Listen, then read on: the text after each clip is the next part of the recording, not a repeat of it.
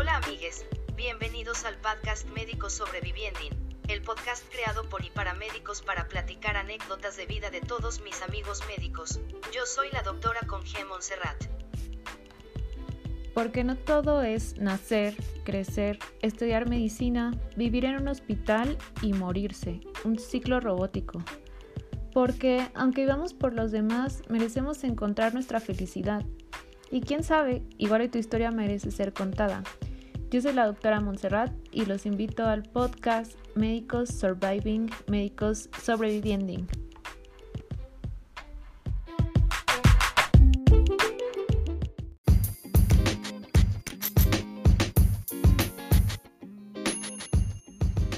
Hola amigues, bienvenidos a otro nuevo episodio de su podcast favorito Médicos Surviving.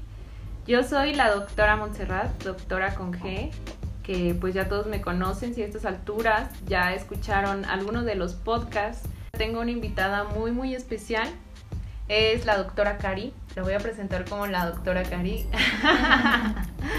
la doctora Cari y yo nos conocimos desde la universidad y nos hicimos amigas un ratito, ¿no? Creo que no, no recuerdo exactamente el punto en que nos hicimos amigas, pero Ajá. recuerdo que nos conocimos desde el primer semestre en alguna fiesta. Creo que lo primer recuerdo que tengo de ti es en la Rosita. Neta. en el bar de, de mala muerte. De mala muerte. Era un bar que está atrás de una fonda. de Ajá. comida. Sí, vendían como tortas y ajá. así. Y pues ya te pasabas como de, ah, señora, ¿qué onda? Juanito. güey. Juan. Así es. Bueno, Cari no se acuerda mucho de cuando fuimos amigas, pero sí se acuerda de cuando fuimos rivales. Uy, no lo supero. Vine para arruinar este, este proyecto. Vine para arruinarte. Sí, pero no sé, o sea, en algún punto como que nos dejamos de hablar o nos dejamos de llevar, ¿no? Pero pues Sí, cosas de. Pues no estamos pubertas, pero estamos pendejas, entonces. estábamos muy jóvenes, yo creo. Ajá. Pero pues lo bueno que volvimos a retomar, ¿no? Así es. como el contacto y así. Y pues recuerden que este podcast tiene la finalidad de dar a conocer un poquito la vida de los médicos. Sabemos que pues muchas veces nos consideran como robots o como personas que estamos eh, súper, súper entrados en la medicina y pues realmente no, o sea, tenemos como una historia detrás. Y este podcast tiene la finalidad de invitar a todas esas personas que he podido conocer a lo largo de la carrera o de mi vida personal y que tienen historias muy buenas, muy muy buenas como la doctora Cari, que ya nos contará su experiencia en el, en el maravilloso lugar, en una de las playas o uno de los destinos pues súper de moda en estos tiempos del Caribe mexicano, que es este pues Tulum, ¿no? El pueblito mágico de Tulum. Así es. em, por alguna razón, pues es. No sé como desde hace cuánto está como de moda, pero yo creo que todos desean estar en Tulum. Cañón, cañón. Yo en sí algún quiero. momento en su vida, entonces es muy chido toda la experiencia ya. Sí, ya nos contará. Pero bueno, antes de empezar, Cari, ¿por qué no? eh, pues te presentas con la audiencia, nos dices así como un poquito de ti, qué haces, qué te dedicas, qué te gusta hacer. Ya no les hago la pregunta porque pues ya nadie los contesta de cuál es su posición favorita y así, pero pues bueno, ya puedes no decirla, güey. Porque nadie la contesta, ya estoy harta. Ok, bueno, pues em, soy la doctora Cari, em, Karina. Actualmente pues soy, me dedico como a la medicina ocupacional, algo muy de lado, muy raro, o no, que no tiene mucho que ver como con lo, lo clínico, pero por ahora es lo que hago. Em, que me gusta, pues la neta, pues un clásico mío, yo odiaba la medicina, entonces, pues no sé, por alguna razón me quedé en esto y em, pues, terminé siendo un médico. Así es, así es, bebé. Y proxi- Próximamente residente de cirugía, de cirugía general y luego puro. Puro, ¿no? Puro, ojalá que se haga nuevamente este año, no tan frustrado como lo he vivido recientemente, pero ojalá que sí. Vas a ver que sí. Muy bien, bebé. Pues entrando como en el tema del podcast, eh, ¿nos puedes explicar tantito, pues, eh, a grandes rasgos, así la geografía de Tulum, ¿no? O sea, no nos digas cómo. ¿Con qué colinda al norte, al sur? No, pues no, las, las coordenadas, ¿no? Sí, exactas de este lugar.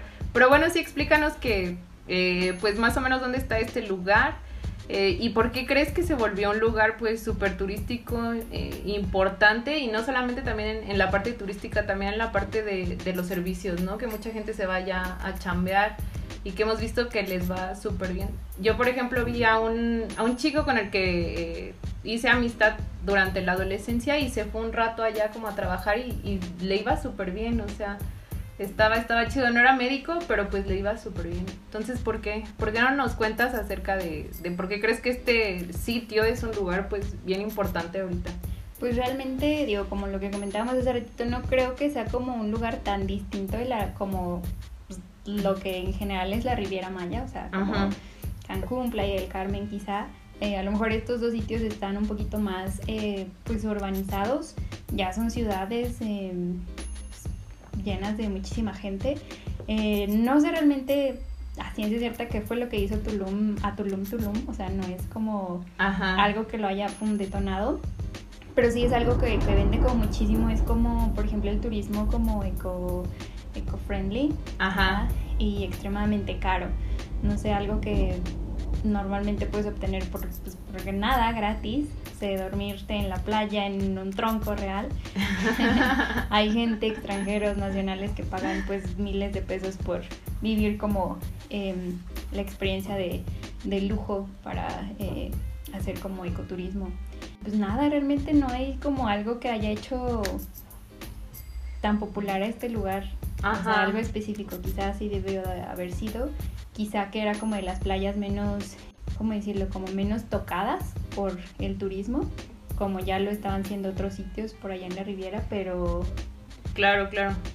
Como que se acercaban a, a estas personas que no querían como algo tan procesado, ¿no? Porque, no sé, por ejemplo, vas a Playa del Carmen, vas a, este, a Cancún y pues ya es como una ciudad gringa, ¿no? De tanto extranjero que te encuentras por ahí como respecto a lo que qué hace que le vaya a la gente o qué, qué es lo que jala mucha gente nacional y pues, también extranjera a trabajar allá, pues realmente no hay que romperse la cabeza para trabajar allá, o sea, real pues llegar, estar, no sé, saber uno o dos idiomas, no sé, ser hostes, trabajar en la hotelería y te va extremadamente bien. Muchos de los sueldos pues no vienen, o bueno, muchas de la, de, el, el, hecho de que un trabajador allá sobreviva no viene del sueldo en sí, sino de todas las propinas que llegan a ganar por la parte ah. extranjera. Entonces, por ejemplo, sí me acuerdo mucho que estaba lleno de eh, meseras argentinas y argentinos también, muchísimo, porque lo único que hacían de verdad era como operarse chido, estar como guapas, ¿no? Y vatos como quizá que se veían como bien pero pues mm, tú creías que a lo mejor trabajaban de otra cosa y era como, ¿cuál es tu ocupación? Pues mesero, ¿no?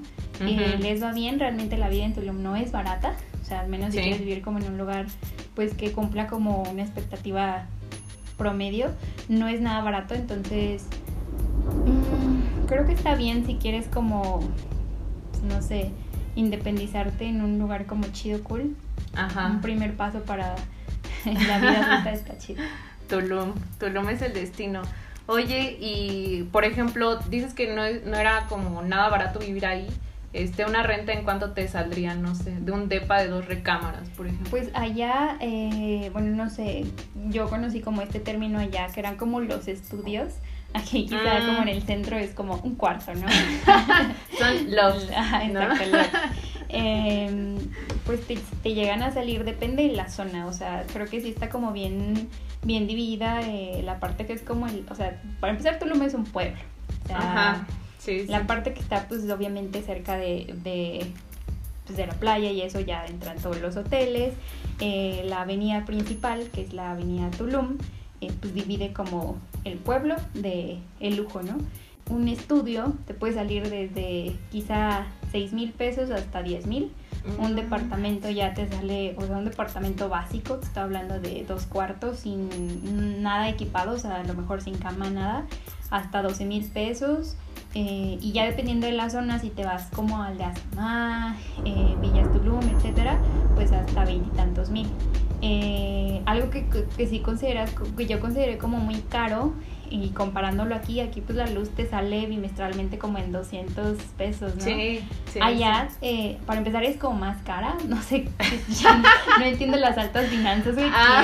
como quién paga la luz o por qué es tan cara la luz, pero aparte pues consumes un buen por lo de los aires acondicionados, Ah, sí, sí, sí. entonces pues la luz te llega... O sea, así que seas muy tacaño, como de 800 hasta 2000, Ay, 2500 está pesos. Ajá. Entonces tu renta incluye, no incluía nada de tus servicios. O sea, tú pagabas tu lugar y aparte tú pagabas la luz que consumías y si querías internet o Otro cable, servicio, ¿no? Ah, tú lo pagabas y... Agua potable. Exacto, todo. Entonces ya neta, cuando hacías la suma decías, güey, pues no mames, ¿no? O sea, si como atún todo el mes, Ujú. vivo en un lugar chido, ¿no? Claro. Y había otros lugares que eran como los hostales. Pues básicamente es pues eso, como una casa de huéspedes. Te salía más barato, yo estuve viviendo un tiempo en un hostal, pero pues es como súper creepy, o sea, si te gusta como compartir para empezar un espacio con gente que no conoces, muy extraña, cero hábitos higiénicos y todo, pues es como la opción en cuanto si buscas como ahorrarte un varo Ajá. pero y si no aprecias como tanto tu privacidad. Eh, eso era lo que demasiados, eh, por ejemplo, extranjeros que iban a trabajar allá hacían, de inicio como en hostales, Ujú. hasta que ahorraran o consiguieran un trabajo y luego ya se movían. Y allá es súper común como eh, los roomies, eh, aunque no te conocieras, pues buscabas así de, oye, pues sabes qué, tengo este depa, pero pues me urge compartirlo entre tres o cuatro, y pues de la nada se juntaban, o sea, aunque no los conocieras. Ajá. Entonces, es un lugar muy chido como para socializar, conectar como un chorro de gente neta, pero pues sí tienes que ser como bien abierto o muy distinto a, a cómo piensan, pues no como piensan, pero a lo, lo, lo acostumbrados que estamos como en una ciudad tan, tan céntrica, ¿no? Sí, sí, claro. Sí, eh, sí es caro. Si quieres vivir como, o sea, si, si su plan es como, oye, ¿qué, qué, ¿cuánta posibilidad hay de que pueda irme a vivir allá? Sí es posible, pero pues de entrada pues tienes que sí pensando en que si vas solo, lo ideal es que busques un compañero de cuarto. Eh, si quieres como tu privacidad total, pues que lleves un buen varo para que te puedas pagar un lugar chido Ajá. y eh, encontrar un trabajo pronto porque servicios, o sea, todo lo que es comida o eso tampoco es tan, tan barato afuera. Ajá, claro. Así es, Cari. Y pues, ¿cuáles son las atracciones o cuál es esa vibra que menciona todo el mundo como de Tulum? O sea, a- ayer que estaba eh, pues armando el guion y, y checando estos videitos de, de YouTube acerca de cómo es la vida en Tulum, pues yo la vi así como, pues se ve relativamente tranquila. O sea, se ve como que sí necesitas tener varo como para divertirte, Sí. principalmente. Sí. Pero pues también hay como ahí una vibra un poco como mística, ¿no? O, o todo este rollo que también nos mencionas, que muy en contacto con la naturaleza y así. Pues va a sonar como mamón, pero Ajá. como sí un, un vibe inexplicable porque pues a lo mejor eh, nunca antes había vacacionado en Tulum, o sea, es más, nunca me había parado en Tulum antes de decidir irme a vivir para allá. Eh, y pues, sí, tanto los residentes son como pues, como una vibra muy extraña, o sea, neta no sé qué tiene. Quizá es como que a lo mejor es como una idea colectiva que ya se generó, o a lo mejor no tiene absolutamente nada y solamente creemos que es un lugar extremadamente cool. Eh, pero realmente quizá, no sé, la vida cerca de las playas siempre es más feliz. No sé si haya un estudio acerca de gente Ah, que podría ser. que, que Si no, no podemos iniciar. que es como feliz y, y eso. am, pero sí, hay como cosas muy, muy extrañas. Eh, la mayoría de las personas allá pues hacen un chorro de yoga, neta encuentras yoga por donde sea. Wow. Eh, de estas como ceremonias para sanarte, eh, tiendas de venta de cuarzos con energía y cosas así muy extrañas. Eh, y medicina tradicional hay. o- eh, realmente no, hay como rituales como para experimentar, que quizás nos vamos a saltar como un poquito a otro punto que íbamos a tocar más adelante, pero hay una Ajá. ceremonia que es como para, pues, como drogas eh, naturales, Ujú. Eh, no me acuerdo si es como el término correcto, pero hay un sapo que se llama sapo toro, Ah, entonces sí, pues, no sí, sé qué sí. tiene como su, su pielecita, güey, no sé, o sea, Ajá. Tienen como, o sea, como que le quitan algo al pinche sapito y, y te piden así de, güey, pues ve de vestido de blanco, güey, ve eh, bien dormido, no tomes ninguna droga siete días antes, no consumas alcohol, benzodiazepinas, etcétera. Y pues ven para relajarte, abrir tu pinche tercer ojo. Eh, Ajá. Y neta, o sea, eh, carísimo y la gente paga por, por experimentar como cosas tan extrañas, ¿no? A lo mejor lo considero extraño porque nunca lo experimenté, pero pues sí, dices, pues qué chido, ¿no? O sea, como que una, un punto de vista totalmente distinto a lo que normalmente verías como, como aquí. Claro, sí, o sea, fuera de la, fuera de la playa, que tiene pues una playa súper padre, fuera de los hoteles y todas como las atracciones que puedes encontrar ahí, como que siento que es un punto muy, un, un punto geográfico como muy espiritual, ¿no? También por eso Sí. la gente como que va a, como dices, ¿no? Así abrir, a su, abrir su tercer ojo o, o conocer otras realidades o lo que sea. Y también muchas veces siento que pues no lo hacen genuinamente y se pueden ir al otro extremo, ¿no? Así. Sí, algo, algo bien típico que pues quieren como experimentar con cosas chidas o como dices, ¿no? Que a lo mejor encontraron información random en videos de, de YouTube como, oye, pues no sé, experimenta con esto y lo hiciste y terminaste, termina mal. Así, lamí un sapo y Sí, termina, termina mal. mal. Así le voy a poner a este podcast. Cari, para entrar en la parte en la que, pues, tu experiencia, ¿no? Ya que es súper, súper rica y que justo, este, pues tú me platicaste de esto en una fiesta apenas que nos pudimos ver y yo me quedé así como fascinada de todo lo que te pasó y no me la creía y, y que por eso principalmente te invité a este podcast. O sea, ¿nos puedes ir platicando en qué momento tú decidiste irte a este destino turístico? ¿Quién te dijo? ¿O cómo contactaste a, al lugar donde pues tú terminaste trabajando, ¿no? O sea, ¿qué Pues- pasó? Pues me acuerdo que, eh, de hecho, pues hay eh, esta eh, Pau, no sé si te acuerdas de Pau Ajá. o B, ok. Pau, ok. Un saludo Saludos. a Pau si nos escucha. Eh, pues yo sabía que ella estaba como trabajando en esta cadena, eh, pero pues nunca como que me había pasado, o nunca había como materializado tanto la idea de irme. Eh, pues fue exactamente, me fui como en julio del año pasado. Y fue a raíz de que neta me sentía como ya muy harta, muy incómoda en el trabajo que tenía en ese momento. Coincidió como con todo lo de la pandemia. Sentía como que lo que estaba haciendo en ese momento no, no era lo que un médico debería de estar haciendo. Eh, mm, ya no me satisfacía como estar haciendo mi, ese trabajo, aunque ya llevaba como cerca de un año eh, eh, dentro de eso. Entonces, eh, no sé, siempre me pasa que cuando me siento como muy enfrascada en algo, o sea, como hastiada de algo, siempre busco como una salida muy extrema, muy radical. Entonces... Qué raro. Sí. Entonces, em, pues me acuerdo que estaba, o sea, mi plan era como renunciar a mi trabajo, pero no quería como dar ese paso sin tener como algo seguro, Principalmente por todo lo que pues, era como justo el, eh, el punto más alto que habíamos tenido de, con esto del COVID y no pensaba quedarme sin trabajo y sin un ingreso. Entonces me metí como a buscar empleos y por alguna razón me salió esta oferta, como de las primeras que me salió. Pero, o sea, tú lo buscaste porque hemos visto en podcasts anteriores que de repente lo buscas y el mismo algoritmo te dice, ¿no? te, te salía, no me acuerdo, yo le había, eh, eh, o sea, no había como tenido tanta curiosidad del empleo Ajá. hasta que vi esa oferta, o sea, realmente, yo me acuerdo que sí estaba buscando empleo y me salió, o sea, no fue como algo de que emplea en Tulum, no, no, no le iba a poner eso, pero eh, me salió como esa oferta Wow. y contacté a Pau y Ujú. Pau me explicó como, oye, pues sabes qué, pues sí está chido, te pagan bien, eh, pues es una experiencia como, pues chida, ella, ella creo que ahorita no está como en Tulum, pero fue de los lugares en los que estuvo y eh, fue como, pues yo me acuerdo que tenía mucha duda, o sea, para empezar era como un salto muy grande, nunca me había ido de mi casa y Ujú. como que la primera vez que te vas y te vas a otro estado y te vas sola, pues sí era como mucho para pensar. eh, entonces me dijo, pues si quieres, o sea, si tu pregunta que quieres hacer y no haces es, ¿te vas a arrepentir? No, no te vas a arrepentir. Entonces fue como que pues, suena cool, ¿no? Y después se lo platiqué pues a mis papás, a mi mamá. Ella me dijo, pues si quieres, pues hazlo. O sea, realmente Ajá. qué puede pasar que no te guste y pues te regresas. O sea, Claro. No hay más, ¿no? Sí, sí.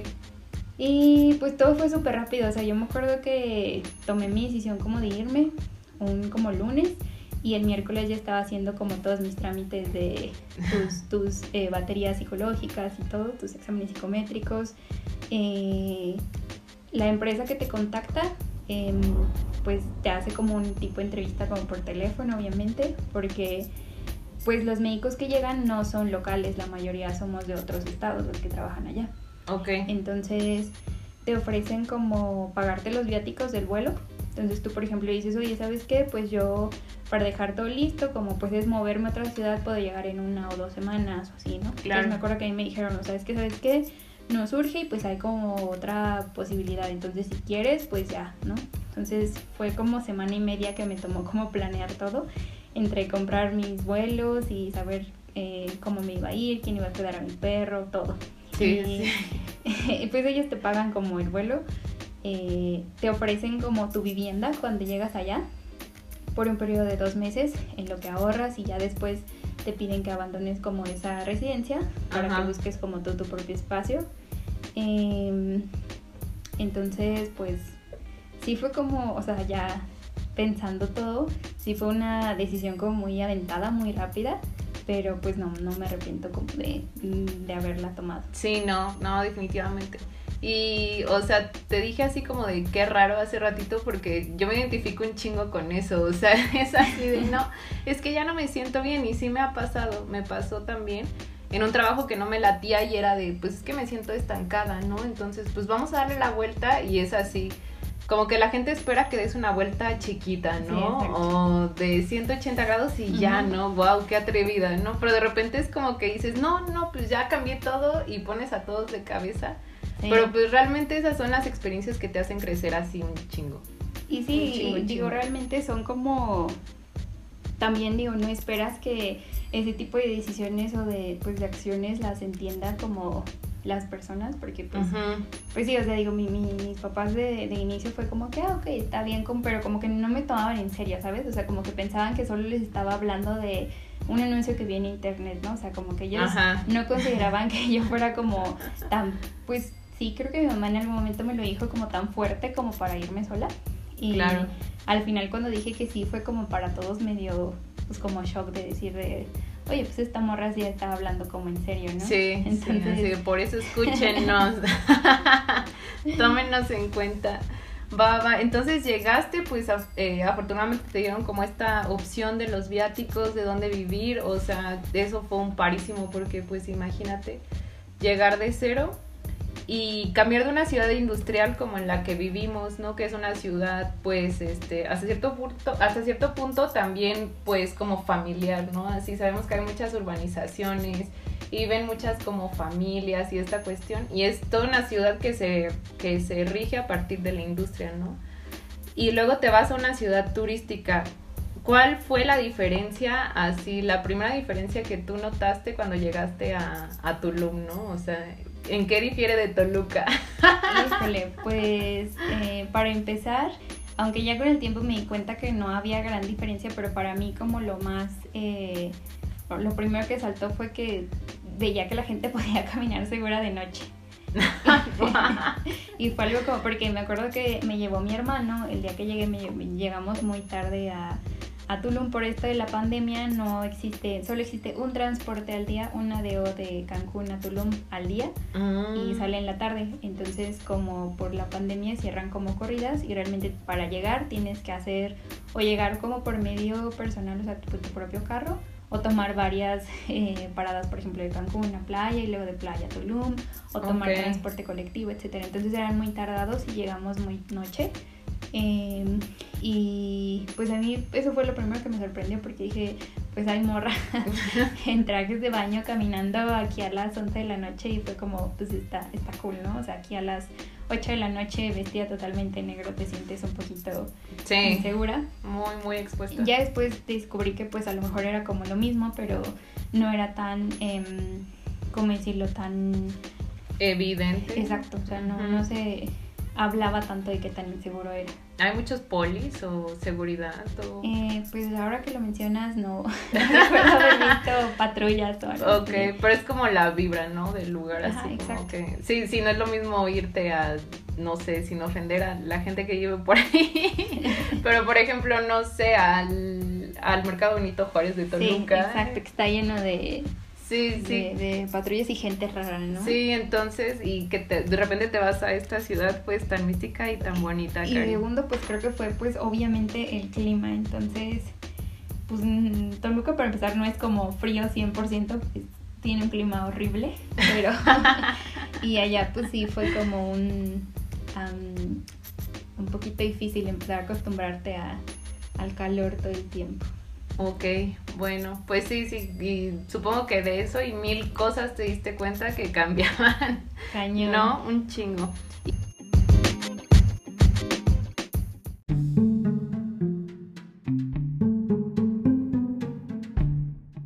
¿Y en qué consistía tu trabajo? O sea, te contactaste con esta agencia, que bueno, es una cadena de hospitales, por lo que me dijiste. Ujú, ¿Y en qué consistía? Eh, tú ahorita tienes el grado de médica cirujana ujú. y te fuiste tú a hospitalización, no era consulta o Eh, cómo era. Pues, eh, bueno, somos como, egresamos como médicos cirujanos. Para médicos que no nos escuchen, pues es como médico general, básicamente. Ajá. Entonces, pues así tal cual te, es tu descripción del puesto.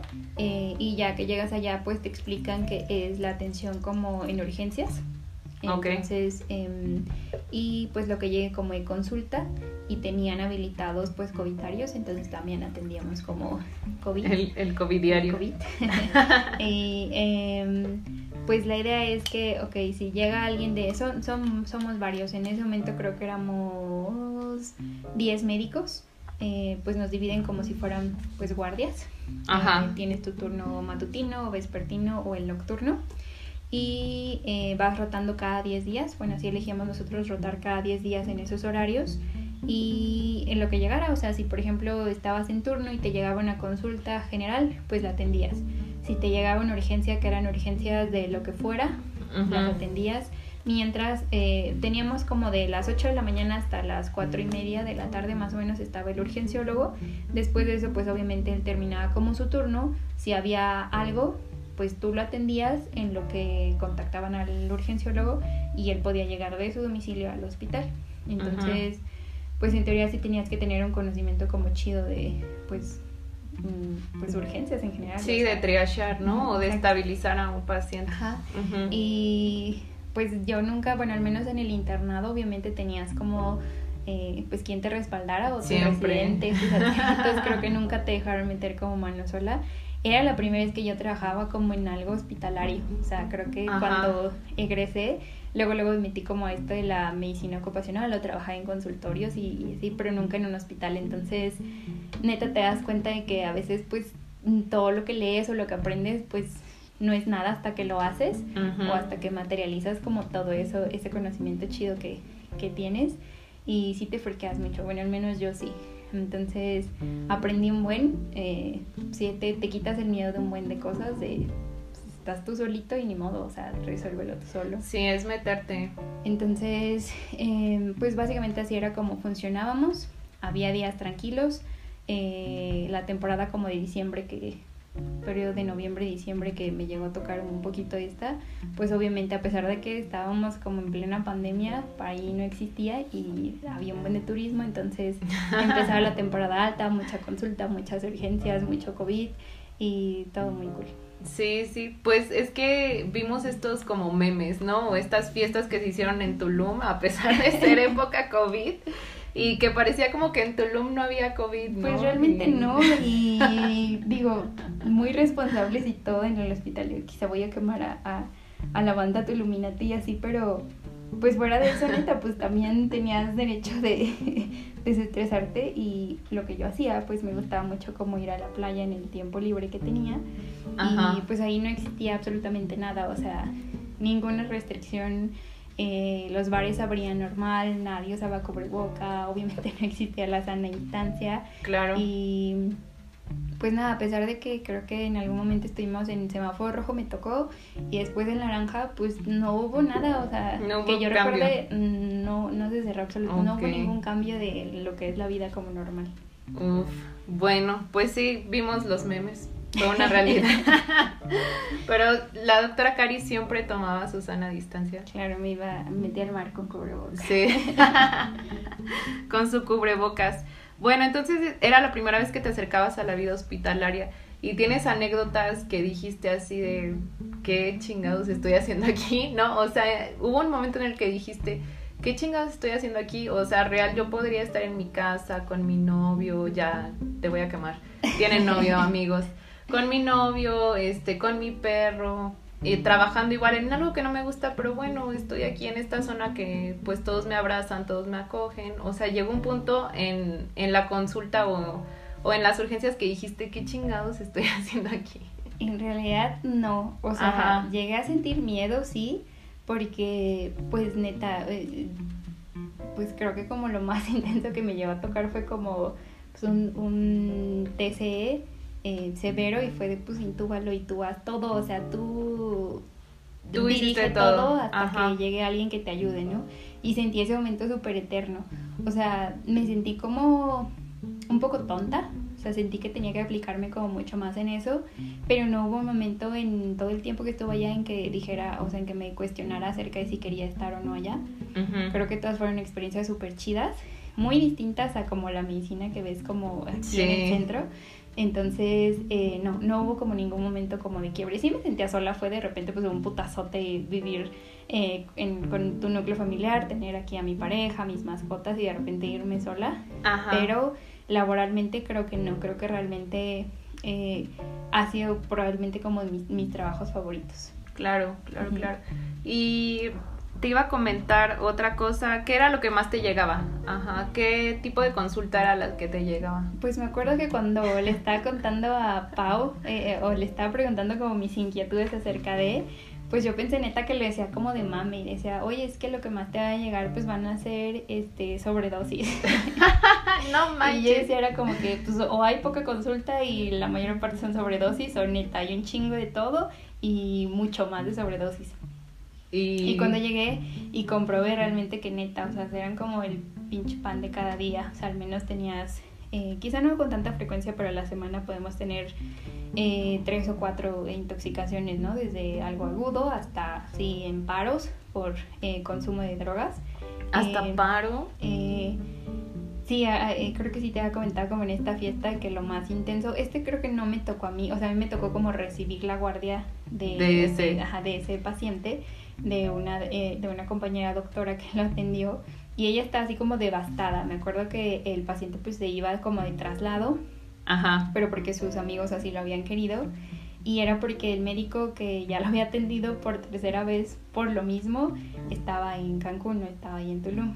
Y era por haber ingerido anfetas, metas, hongos, coca, heroína y no me acuerdo qué otra cosa. Y fue como, what, o sea, y, y el vato sobrevivió, o sea, está No. y todo, pero pues ya nada más lo llevaban como para que su médico eh, de cabecera Sí, el que lo sacaba del mal viaje. pues ya lo, lo atendiera de último, pero pues salió. O sea, O sea, pero todo eso en una noche. Sí. ¿Y qué le daba el médico? O sea, No tenemos idea, o sea, y de hecho pues tampoco llegó como para que le pusiéramos como, sabes, como antídoto para algo específico, porque pues Sí, o sea, todo. Y pues nada más ¿qué fue como sí, su, su soporte vital y salió, o sea, Ok. entonces eh, pues ya a partir de ahí dije, pues wow, sí, sí tenía razón Pau, ¿no? Sí, es un chorro de estas cosas. Y desde las agudas, desde, pues no sé, a lo mejor quien consumió por primera vez cocaína y llegaba con su taquicardia así bien cabrona, eh, hasta personas, no sé, que habían, ah, hubo como un tiroteo en una fiesta en la playa. Eh, entonces, ah, o sea, al día siguiente como de esa noche, de esa fiesta que resultó mal, llegaron muchos intoxicados, pero por ataques de pánico. Porque mientras estaban como en su viaje de varias drogas, pues Ajá. empezó como la balacera. Entonces todos se acuerdan, o sea, iban panicados porque, güey, pues es que yo me rastré y por aquí pasó una bala, güey, y enfrente de mí pasó alguien corriendo con eh, pinche sangre en la cabeza y así, ¿no? Entonces estaban súper fricados y pinches taquicardias horribles. Y teníamos un buen como de, de ese festival. Em, algo así como bien curioso, eran niños que habían consumido drogas. ¿Niños? Algunos eran por error, a lo mejor porque uno que nos llegó era un hijo de una pareja italiana eh, que habían, eh, pues ellos, el papá creo que vendía como metanfetaminas y el niño pensó que eran como caramelos. Entonces la mamá dice que vio que tenía como el botecito donde el papá tenía esto, ignora como cuántas consumió, pero el bateo pues andaba corriendo como para todos lados. y después pues hubo como, o sea, ya cuando eh, yo estaba como en turno, estaba el pedo de que pues si le hablaban o no al DIF o qué onda, ¿no? claro, pues era como, güey, pues en dónde vive tu hijo, ¿no? Qué pinche cuidado le das, así. Y, o sea, deja eh, tú el papá que venda anfetaminas. No, pero el papá súper loco, güey, también así de, güey, yo me quiero llevar a mi hijo, me vale verga que esté muriendo aquí, ¿no? No, pinche, me acuerdo que, o sea, no teníamos como tal seguridad, eran como los guaruras, ahora que lo pienso no sé por qué verga el director del hospital que no era médico tenía guaruras, eh, pues salieron así como que, no, pues ¿qué traes, no? El italiano y el güey, pues ya se quería llevar a su hijo, como para evitar que le echaran a la policía, güey, o no sé si alguien extranjero le aplique el DIF, no sé, pero pues eh, sí fue un día como loco. Eh, y varias como historias de, a lo mejor que no me tocaron a mí, pero a mis compañeros como de, de turno también o de la guardia o de compañeros que ya llevaban más tiempo igual de niñitos que habían llegado pues ya con, con otro tipo de sustancias en paros así. y ajá. pues sí se, sí se da. Y claro, de todo tipo en todas las edades por personas que son la primera vez que consumen por curiosidad, porque se metieron de algo de mala calidad o por los que abusaron totalmente de... Así es. Pues sí, o sea, creo que finalmente si lo vas a hacer para un fin, eh, pues espiritual o lúdico o lo que sea, o sea, también tienes que conocer tu droga, ¿no? O sea, ¿a quién se le ocurre? A proveedores. también tienes que saber si es pura. No, no. O sea, lo que me refiero es que, pues, ¿por qué te meterías, eh, no sé, por ejemplo, marihuana, ¿no? Que te va para abajo y luego una tacha o luego LSD o luego coca, o sea, como que no tiene sentido toda esa mezcla, o sea, a veces sí hay mezclas que se dan chido, pero pues no sé, si lo vas a hacer con ese fin, pues infórmate, ¿no? Infórmate primero. Sí, exacto, o sea, como digo, a lo mejor no, no como tan eh, intenso, no tan nivel médico, o sea, que sepas de interacciones y todo, pero sí al menos que quizás tengas alguien que te cuide que ya lo haya experimentado. O sea, eso es como, como importante. O sea, alguien que te pueda, eh, digo, no está, no tiene nada de malo experimentar, pero sí con alguien que, que, que, tú sepas que si pasa algo, claro. Eh, va a actuar de manera eh, chida, ¿no? Porque pues igual sea como que, no, pues no sabemos qué le pasó, pues ya, ya atiéndalo, ¿no? Y desaparecían los amigos o desaparecía el novio o... De plano. Neta, historias bien extremas. Sí, así de, pues quién sabe, le dio la pálida y pues ahí te la dejo. sí, cañón. Qué feo, qué feo. Sí, pues sabemos que una de las principales atracciones pues son estas, ¿no? el contacto con las drogas, pero pues también hay que ser inteligente para consumir las drogas. ¿Y qué otro tipo de consulta te llegaba? Eh, pues la mayoría eran como eso, ataques de ansiedad, de, igual obviamente por consumo de drogas, este accidentes muy tontos como botellas enterradas en el pie. Por gente peda que andaba en la playa y esto como un clásico. Eh, y así eh, contra el tétano ajá, me acuerdo que cuando llegué pues era como eh, cuando estás en esa unidad justamente en Tulum tienes que rotar como a una clínica que pertenece como a la misma cadena pero está en un en un pueblito muy lejano de ahí, como unas tres horas y media, se llama Mahahual, y en Mahahual no hay nada, o sea, es un lugar también paradisiaco. Espero que no le pase como lo de Tulum, que neta sea gente como demasiado, porque neta es un destino muy chido, muy tranquilo, incluso mm, más bonito que Tulum. Ok. Entonces, eh, pues nos mandaban ahí, ahí no hay hospitales, el hospital más cercano es el de Chetumal, que está como a dos horas todavía de Mahahual. Ajá. y eh, la clínica pues es privada. Bueno, la, más bien la, la cadena para la que yo trabajaba era una cadena privada y la atención en esa clínica pues obviamente también era de paga. Pero sí llegaban cosas bien raras, o sea, yo me acuerdo que me daba miedo porque en esa clínica pues estás tú solo, no hay nadie que te ayude, o sea, no hay un médico. No hay especialistas. Exacto, o sea, si tú Ajá. estás solo, lo más que puedes hacer es hacer como telemedicina con alguien para que te oriente y en caso de que sea una urgencia, eh, pues por teléfono para que te vayan orientando. Solamente tienes a paramédicos, a tu enfermera y tú eres el médico responsable.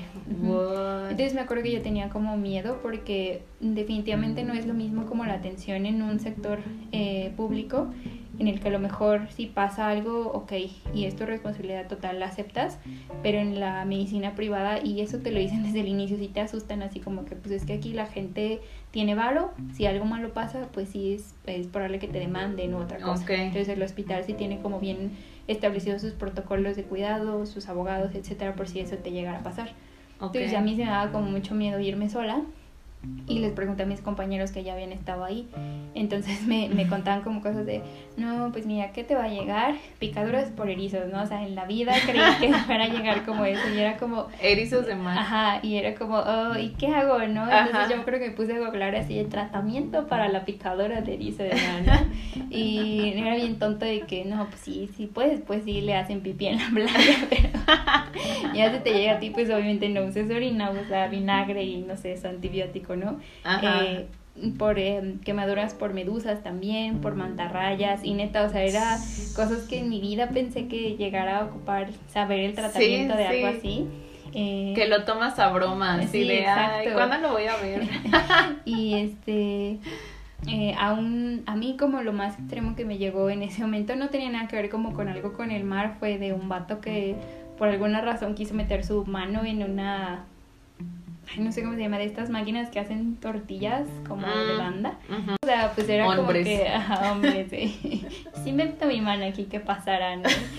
Eh, entonces pues eh, nada pues una urgencia como relativamente estable obviamente se fue de traslado etcétera y después de mi compañero el que me suplió como ese mismo día se corrió como la historia de lo que le había pasado a él que era de un unos pescadores ese pueblo es pescador y es un aparado de em, cruceros internacionales Ajá. entonces básicamente vive de turismo internacional también aunque no sea un pueblo tan conocido como estaban detenidos por la, la pandemia, lo único que hacían era pues vender, pescar y vender su pescado en los eh, pueblitos aledaños.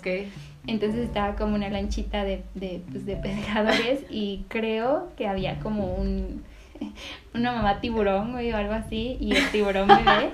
Entonces creo que como con el remo o algo así o la red, no sé qué chingados, molestaron al bebé peque al, al tiburón bebé y este pues, se le fue como a la mordida en al antebrazo del don pescador No más.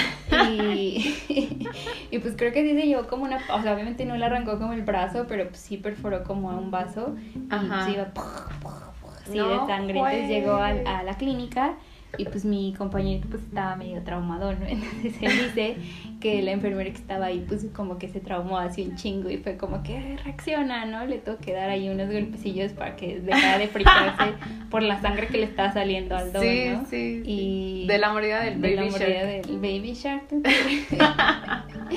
y, y sí, o sea, cosas como bien extremas, así bien, o sea, que dices, güey, neta, nunca esperas encontrarte o toparte con algo así, ¿no? A lo mejor, Sí. eh, pues no es como que sea tan diferente la práctica de la medicina como en todo el mundo, pero definitivamente cada lugar tiene como su, Sí, tiene lo su- suyo. su encanto, ajá. ¿no?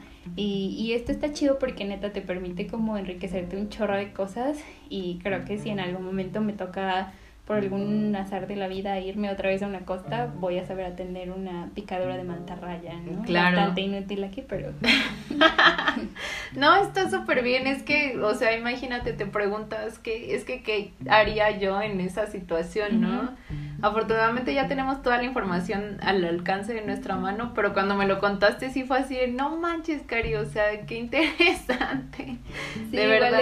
alacranes, Ajá. este El alacranín. Este, pero ya no hay, o sea, ni no teníamos como de esos sueros ni nada, entonces. Entonces, ¿cómo era?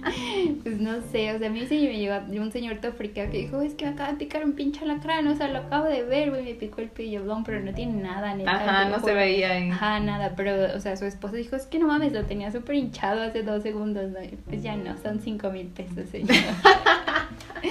ya le saqué mi, ya le saqué el veneno, son cinco mil pesos. Sí, entonces pues, está, está, está cool todo lo que, neta, como el, el espectro de cosas que, que no te imaginas, Sí. solamente lo sabes porque la lees, pero está chido. Sí, o que lo ves así como en videos, en documentales, que también te llegaban como situaciones de buzos, ¿no? Ah, sí, los, eh, pues la primera vez que me llegó, neta, o sea, me acuerdo un buen de como, eso lo tenía en mi cabeza, pero todavía ni siquiera estudiaba medicina, porque había visto como un episodio de Doctor House donde pasa como esto, que un vato bucea y se sube al avión y de repente en el, en el avión, pues, eh, se pone todo mal y así, y pues ya no era como que, ah, pues algo por descompresión, pero pues de mi vida como que había tenido la necesidad de volver a, a meterme en eso. Ajá. Entonces había como una... eh, allá pues es un clásico que la gente practique buceo. Pero para que hagas esto pues sí necesitas como un seguro de vida, es una actividad muy cara, o sea, normalmente la Wow. practicaba gente con pues de mucho varo, sobre Ujú. todo extranjeros. Entonces los seguros que compran son para que precisamente les atiendan eh, por, por cuestiones como estas de urgencias, que es un síndrome por descompresión. Y era de una eh, señora, creo que era brasileña, eh, había buceado y empezó a tener como eh, manchas hipercrómicas en el abdomen. Entonces contactó como a eh, el médico que en su seguro eh, la había contactado en ese momento, o sea que, se, que le había asignado para estar ahí en esa zona, que era el médico de la cadena donde estábamos, y pues ya me dijo, oye, pero pues está cerca de Majagual, entonces te va a llegar a ti, pues nada más explora esto y esto y esto, y en chinga me puse a leer porque pues no, no sabía El absolutamente síndrome de nada. descompresión. Ajá. Y ya, o sea, está como pues muy cool todo y pues fue como que, ok, ¿qué le hago, no? Y pues fue también como que me puse a leer y todo. Y sí es como bien importante que estés como en contacto todo el tiempo, pero aparte, o sea, esa, bueno, un, un poquito como parte de esto, era una zona en que era muy probable que se fuera como la señal, porque... pero hay una historia muy cool de por qué pasaba esto y neta yo no la creía. Había un paramédico que pues los paramédicos llegaban a estar incluso el mes en Majagual, los Ajá. rotaban todo ese tiempo. Entonces él decía, no, pues es que como entre las 3 y las 6 de la mañana deja de haber señal y yo, qué, extraño, güey. Y decía, sí, pero es por los narcos, ¿no? Pero pues ese güey siempre andaba como vacilando a todos, entonces yo no le creía. Hasta me lo contó mi enfermera que ella era residente de ahí. Y me dijo, sí, Doc, se va como la señal. Y pues dicen que sí es como que por los narcos porque llegan a pasar avionetas y a esa hora pues no hay contacto de pues de celulares ni nada. Claro. Y pues en el marecito pues luego están, amanecen ahí los paquetitos de la cocaína. Entonces yo me acuerdo que hubo un día que pues yo estaba con mi teléfono y me empezaron a salir como las noticias pues ya locales de Majagual y era de que pinche incauto de 100 toneladas de cocaína en el, la costa aquí de Majagual, ¿no? Yo no mames, ¿no? Entonces, Y- ya llegó. Ajá.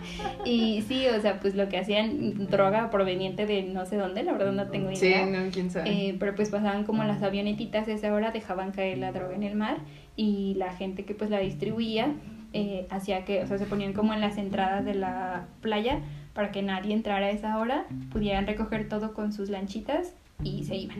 Ajá. Entonces esa era la razón por la que en ciertas horas no llegaba a ver como, como señal, de nada, ajá, ¿no? sí. Entonces, pues a mí sí me preocupaba que eso pasara mientras estaba como en una urgencia porque... Pues, sí, no, se imagina. Y, y nada, pues con lo que pasa con estos eh, que, que llegan a tener como este padecimiento, pues nada más como el oxígeno, en caso de que no les pase nada, eh, o que no mejoren, eh, em, mejor dicho, pues eh, cámara hiperbárica. Entonces está como cool porque eso seguro les cubría en la ambulancia aérea y le tenían que mandar como a. Cozumel, que era donde estaba la, eh, la división como de, del DAN, y ahí les dan como la atención en caso de que tuvieran como algo de grave, un síndrome por descompresión de un grado ya alto. Wow. Y en caso de que no mejoraran con eso, pues igual su seguro les cubría como la Ciudad de México, donde había como más eh, atención o disponibilidad de alguna cámara hiperbárica, ¿no? Y pues sí, o sea, son cosas que dices, güey, qué chido, o sea. Sí, o sea, es como de las profundidades y del espacio. Ajá. O sea, esa medicina siempre Sí. me ha me ha traído un chingo y pues imagínate verla, ¿no? Y en un país como México, qué chido.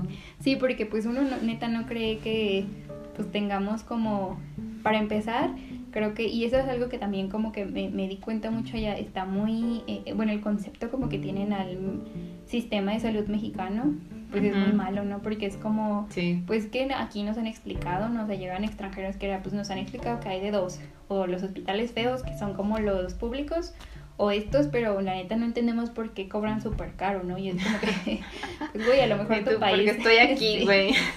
te ofrece como, pues, no sé, no, no conozco cómo funcionan los sistemas de salud de otros países, Ajá. pero pues em, creo que pues está como implícita la atención, ¿no? Que les otorgan y esa atención como de calidad en algunos lugares, no en todos.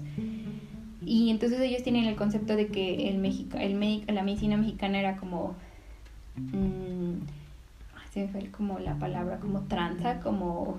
Como eh, corrupta. Corrupta, ajá porque pues pensaban que por ver los extranjeros tú les cobrabas un chorro, pero pues El impuesto extranjero. vale. Ajá, Sí, sí, el, pues, impuesto blanco. ¿no? Impuesto blanco.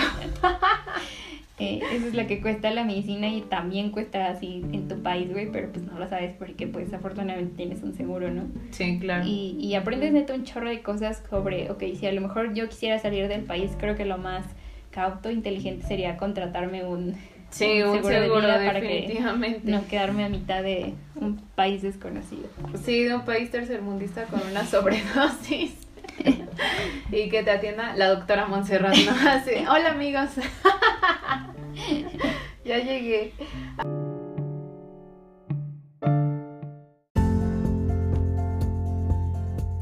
Ay, Cari, pues te agradezco mucho, mucho todas esas experiencias. Seguramente hay mil más, así de todas las que me contaste.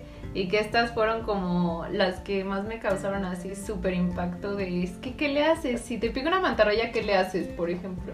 O sea, Pues, o sea, si, si, si no tienes como atención médica, pues es lo que Ajá. ocupas es ácido acético, entonces en teoría pues tu orina tiene como algo sea, te de esto, pipí y o sea, pudimos salvar al, ¿cómo se llama? El cazador de tiburones, que no es que se murió ese güey de una picadura de mantarraya. Nadie le hizo picor. ¿Cuál de güey. tiburones? de cocodrilos, de cocodrilos. ¿Pero se lo comió un cocodrilo? No, fue para una mantarraya, según yo. Bueno, díganos en los comentarios, amigos, porque sí. ¿Por qué se entonces- murió el cazador? Ajá. Y si eran de cocodrilos o de... O de de tiburones. tiburones. O sea, realmente sí, haciendo pipí, esa es la forma. Sí, bueno, o sea, como en casos leves, ¿no? También Ajá. como los erizos y las medusas y eso. Sí, y- que llegan en choque, Ajá, ¿no? Y ya como, obviamente pues si llegan como, pues ya muy graves, pues ya pa' qué, ¿no? Ya mejor Sí, sí. su soporte vital, ¿no? Sí, ya. Innecesaria la pipí, o sea, eh, pero, este, pues ya si te llegan, pues se supone que nada más les des como su esquema antibiótico y Claro. meta su patita en esta agua con vinagre, por favor, y Doctora, pero huele. Doctora, pero huele extraño. Sí, ya sé. Muy bien, pues muchas gracias, Cari, por todas estas experiencias. La verdad es que todos nos quedamos con muchas ganas de conocer más y seguro hay mil más. Te queremos preguntar muchas cosas y por lo mismo te quiero hacer eh, pues este jueguito. No sé si nos puedas decir tres tips de cómo sobrevivir siendo turista en Tulum, así rápidamente. Eh, si tres eres turista, eh, uno, sí contrata un, un seguro médico. Sí. Uno chido que te abarque Sí, sí. tu atención por sobredosis, ¿no? Eh, otro, pues sí tener como em, un backup de, de dinero como, pues, pues bueno, realmente no es nada barato. Eh, Ujú. A lo mejor es como mucho, muy, muy mamón sonó como lo que dijiste del impuesto blanco, pero Sí. realmente pues sí, sí llega a existir, ¿no? O sea, sí, las cosas para los extranjeros son como más caras. Eh, e incluso para nacionales que se ven que solamente están turisteando pues también. Entonces, pues dinero como, en el caso que te guste como el lujo, pues eh, Ajá. eco y extremadamente caro, pues sí, dinero. Pero la verdad es que una parte como muy chida de Tulum es como lo que no implica ese lujo. Eh, Claro. pues, no sé, quizá contactar a alguien que sepas que está viviendo allá, no sé, algún amigo, incluso la gente pues es como súper amable. Entonces es como la manera chida, más barata de conocer Tulum y que sepan andar en bici. Realmente. ¿Tú andas en bici? Sí, me gusta mucho andar en bici. No más. Y em, creo que es como, bueno, al menos yo disfruté con mucho conocer eh, lo poco que llegué a conocer porque no, no hubo como gran eh, turismo de mi parte en Tulum. Ok. Pero, em, Pero vamos a volver. pero vamos a volver con paro. seguro médico. Con- Principalmente. Ajá, muy bien. Y tres tips para viajar, eh, o bueno, para vivir en Tulum. Para vivir, pues si vas solo, eh, sí que preferentemente busques un lugar eh, que pues se adapte como al presupuesto que tienes, pero siempre con la idea de que es más barato si tienes como algún roomie. Ajá. Dos, acostúmbrate lo más que puedas al calor para evitar usar tu aire acondicionado lo más que puedas. Sale súper carísimo usarlo. Una maquita, Eh, pues la gente antes no tenía aire acondicionado. De Miniso, güey, de Ah, sí. ventiladores. en- Tu ventilador de Miniso. Tip número dos. Eh, y em, el tercero, pues sí, ser como muy eh, abiertos. Realmente cambia Ajá. muchísimo. O sea, a pesar de que somos, pues es del mismo país, cambia muchísimo como la perspectiva de vida de alguien allá y en un chorro de cosas. O sea, por, por ejemplo, algo que, que ahorita está como muy en boca de todos, como qué tanta libertad tienen las mujeres para, pues, andar sin ningún tipo de miedo con sus cuerpos. Y neta, o sea, hay algo que te quita como los miedos, el conocer que hay bellezas de todo tipo, o sea, de mujeres, dejas de compararte, creo que eso me pasó mucho a mí. Claro. Eh, y sobre todo el hecho de que dejan como de estigmatizar el cuerpo de una mujer, porque neta era la libertad con la que puedes estar allá en traje de baño, en topless, no sé, lo que sea. Y cuando llegué acá, algo a lo que me acostumbré mucho allá fue, por ejemplo, andar sin bra, en. Ajá. Y, y acá es como súper mal visto, pinches Sí. hombres, ¿no? O sea, nunca pueden dejar Sí, de verte. sí. Entonces, la mente muy abierta porque si es, para empezar te vas a encontrar en- con gente de todo el mundo, eh, gente que piensa muy distinto a ti, Sí. pero eh, como todo, eh, cosas buenas o malas, los extranjeros no son como lo máximo, claro que no. Creo que México tiene como un chingo de cosas muy, muy chidas y una perspectiva de vida también muy chingona, pero eh, sí que abran un poquito más su mente a Su todo mente. lo que haya y Abran. experimentar lo que quieran. Abran su tercer ojo, amigos. Exacto, y con si necesitan drogas, háganlo, llámenme. Contáctenme. ¿Y qué tips le da- les darías a los médicos que, por ejemplo, nos escucharon y que dijeron, wow, me encantó la experiencia de la doctora Cari, yo me quiero lanzar un año antes de, por ejemplo, entrar a la especialidad? ¿Qué es lo primero que le dirías a la Cari que se fue hace unos meses? Em, pues nada más como hacer las cosas con más tiempo y concentrarlas mejor. Creo Ajá. que, eh, digo, en ese entonces, pues yo, eh, fue como una decisión, no que no la Ajá. pensara, pero sí que me valió como un poquito la opinión de los demás y no me arrepiento como la neta de haber tomado esa decisión. Sí, sí. Eh, ¿qué les- o sea, si dices, güey, qué chido, o sea, súper rayado que tu primer casa, el primer lugar en donde viviste fuera de tu casa fuera en Tulum. Sí. Eh, la neta, o sea, si les llama como la atención, pues sí les recomendaría cómo hacerlo. Es una paga muy chida, eh, mucho mejor que las pagas que encuentras aquí en el centro por quizá el mismo trabajo. Claro. Eh, la experiencia es única, o sea, neta, nadie te va a quitar todo el conocimiento que adquieres de eso, la cantidad de gente que conoces, los amigos que haces, eh, las barreras como de la medicina en el lenguaje, o sea, Sí. Eh, para mí fue como bien difícil porque crees que hablas inglés bien chingón en tu cabeza y cuando llegas allá, neta, eh, sabes que no. Entonces, algo que fortaleces un chorro también es eso, perder el miedo como a comunicarte con gente en otro idioma. Y pues nada, es, es una empresa pues eh, da un poquito de dolores de cabeza, pero la experiencia lo vale. Y pues si les llama la atención, háganlo. Hay vacantes normalmente todo el tiempo, sobre todo en esta temporada porque quienes están y hacen en ARM y pasan se van, entonces se abren las vacantes y hay muchas sedes, está Playa del Carmen, Tulum, Puerto Morelos, Cozumel y la paga es muy chida, la experiencia también, Ujú. sin miedo al éxito. Suena súper bien. Sí, y yo creo que principalmente el inglés, ¿no? Así, este que puedas saber comunicarte, ¿no?